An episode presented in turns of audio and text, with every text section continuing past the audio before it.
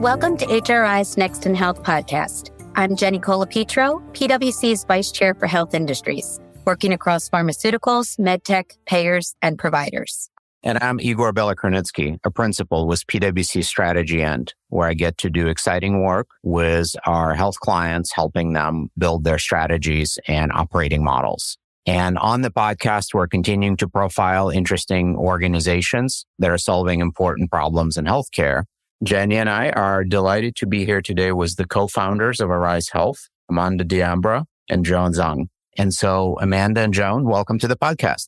Thank you so much for having us. Hi, everyone. My name's Amanda Diambra. I'm the co-founder and CEO of Arise. We are bringing folks of many different backgrounds, inclusive and comprehensive care for eating disorders and mental health.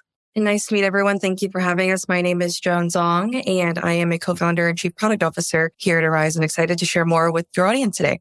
Excellent. Well, first things first, Joan and Amanda, tell us about Arise Health, what it is, what it does, what its mission is, and then we'll dive in deeper.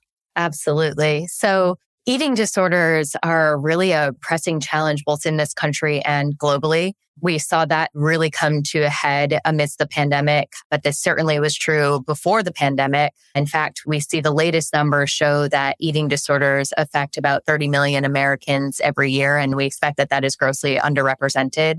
And in fact, found that it is as prevalent as drug use disorders and more so than autism, bipolar, and a lot of other conditions that are also deserving of great care but oftentimes talked a, a lot and, and get more attention, funding, research, what have you. So when it affects this many people of all different backgrounds, you know, what we find is unfortunately over 80% of people are not actually going to get the care that they need. And when people do get care, oftentimes it's insufficient. It's not really tailored to address the underlying factors that go alongside eating disorders. It's oftentimes not really tailored to meet the very unique experiences that folks have with eating disorders, especially those who kind of represent different identities and backgrounds. So we really came together to build Arise to provide much more comprehensive care. So bringing together medical needs, behavioral health, looking at sociocultural factors and underlying needs, which we can get more into, and also really do so in an inclusive way and centering the experiences of folks who haven't been seen or validated in their experiences with eating disorders and all the mental health challenges that come alongside them.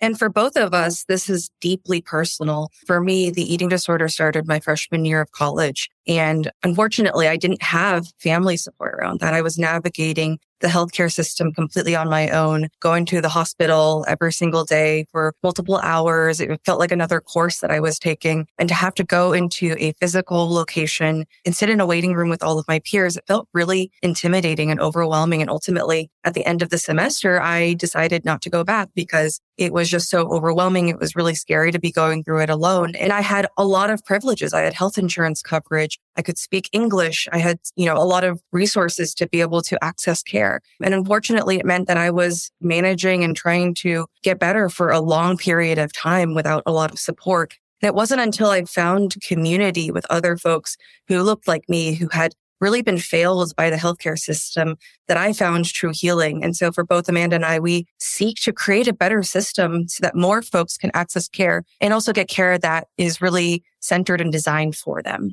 Yeah. And really, Joan is hitting on an important part of our model that, of course, it really comes out of our own experiences and we're grounded in this and also have learned a lot from people's different experiences too. And it's hitting on the point that virtual really matters in this space too. I'll say myself, my own journey with eating disorders has now been 20 plus years. I first got into a partial hospitalization program when I was 13 and missed my first month of high school because I was in that program. Had ebbs and flows over the years of eating disorders, depression, anxiety, OCD, suicidal thoughts. I mean, this is how it shows up for a lot of people. It's with a bunch of different things going on. And when I was in my 20s and came to a period where this was really acute again, I had really negative experiences with care previously. And I also was working in digital health companies and didn't want to take time off to go get care. And we find that is true for a lot of folks that taking time off of school or work or taking care of kids, whatever it is, people have lives that pulling them out of it in order to go to a treatment facility or, or program for a substantial period of time is just not realistic. And so like me, a lot of people will continue down this path where they're not getting care support and they're getting really sick, which when this is the second deadliest behavioral health condition after opioid addiction, I mean, this is a really serious problem for folks. Amanda Joan, thank you very much for sharing those personal stories. I can certainly appreciate why you're so passionate about this topic. And obviously it is one that is deserving of our care and attention. But as you mentioned, eating disorders impacts a broad population with a variety of different backgrounds. It's very complex and I imagine requires a very flexible, thoughtful solution. Can you tell us a little bit more about how you think about reaching this population? Absolutely. So first and foremost, I think the very first thing that Joan and I did together in the early months that we were working on Arise was really spending time on user research. So listening and learning from folks of many different socioeconomic backgrounds, identities to really understand what their experience is with disordered eating and eating disorders and co-occurring mental health conditions, how that showed up for them and what that looked like in their life. We also spent a lot of time with clinicians and community based care providers in the space to understand what they're seeing with the different populations that they serve. And the common thread that we found was community.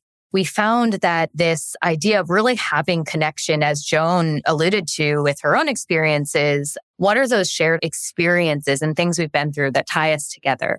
What are those things that we can start to understand about how they impact our experiences with eating disorders and why this is showing up for us and why we're experiencing this? Those are really powerful. And in fact, research uh, that has come out in recent years has shown that that community based healing, if you will, really is impactful in terms of where people are going to go in their healing longer term. So not just in the moment of time, have they hit these biomarkers or are you seeing that they've hit certain clinical outcomes, but instead, are they going to progress down a path for the months, years, decades to come where they really are healing and they are able to sustain that because of peer connection, group connection? You know, it can show up in different forms, but that was really the common thread that we heard.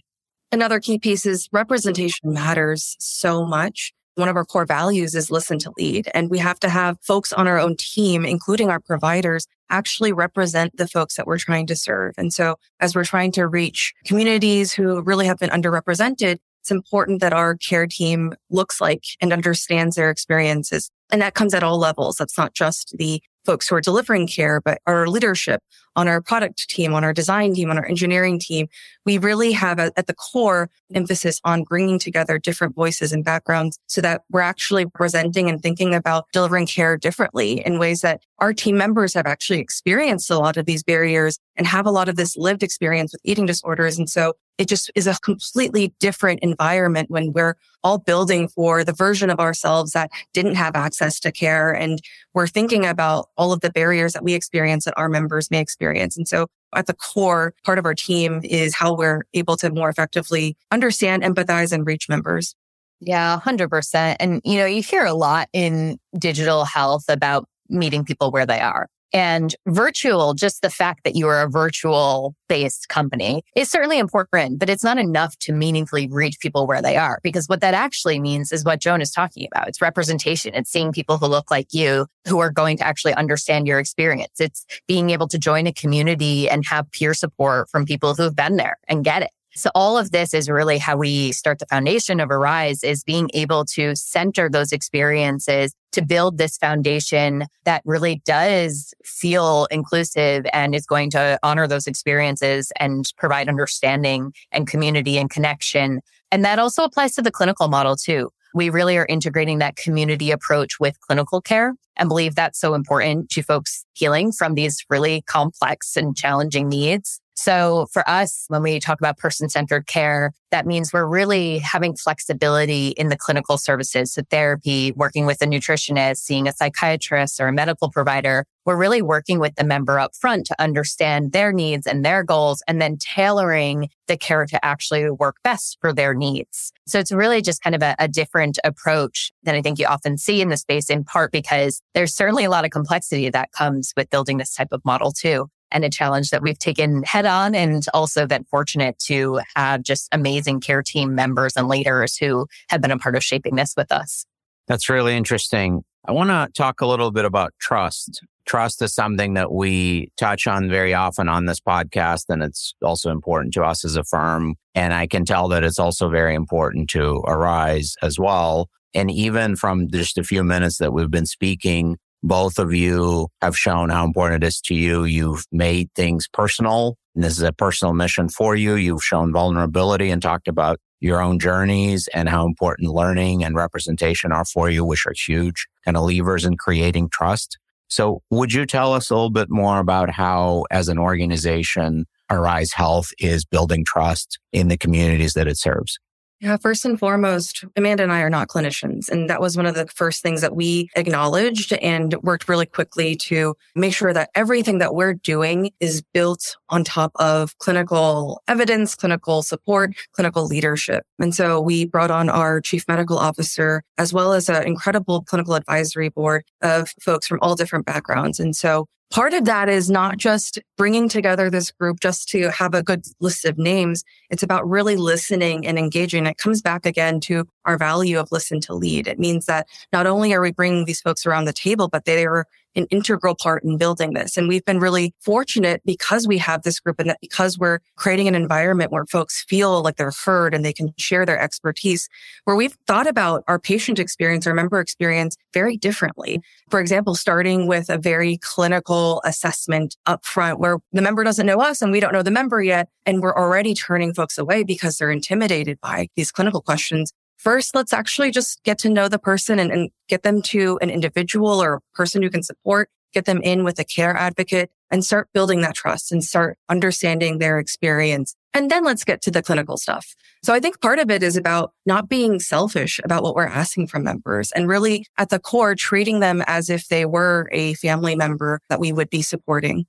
I think the other piece of it too that comes from our person centered approach to clinical care is that we're really hearing and trusting what people say that they want for their care and what their goals are there's some tricky nuance here because with eating disorders, oftentimes you hear, well, it's your eating disorder voice that's talking, or there's a lack of trust of what that individual thinks or says because they're experiencing an eating disorder. And I know for me, that was one of the most frustrating experiences of living with an eating disorder is feeling invalidated in what I believed. Certainly we need to consider medical necessity. We need to understand what is the, the clinical need that this person has. And also we really need to trust that if they say, look, I cannot engage in eight appointments a week. Well, how do we actually find ways to make this fit into their life when they have responsibilities that are really important, like taking care of their family or going to college or whatever it is? And so honoring that voice, trusting that, building that meaningfully and tangibly into our care planning process and the way that we are actually delivering care and demonstrating progress and giving that information and data back into the hands of the member. All of these things are really important that at every point of the journey with us, we are building and maintaining and fostering that trust with them. Yes, I think related to trust and ecosystems, you both have mentioned just the importance of community connectivity, inclusiveness. I'm curious, what is the role that you see technology playing in the delivery of care?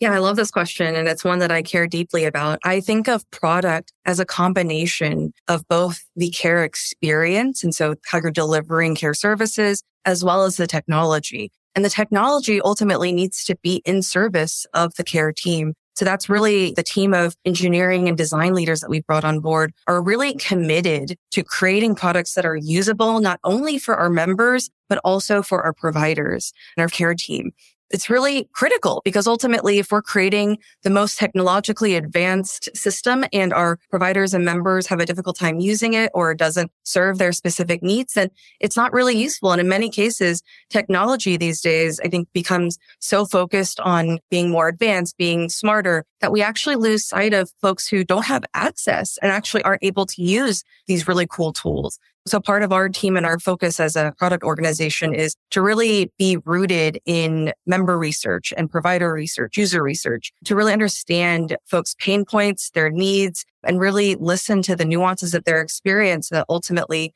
every design choice that we're making, every implementation that we're launching is based in evidence from our providers or our members directly.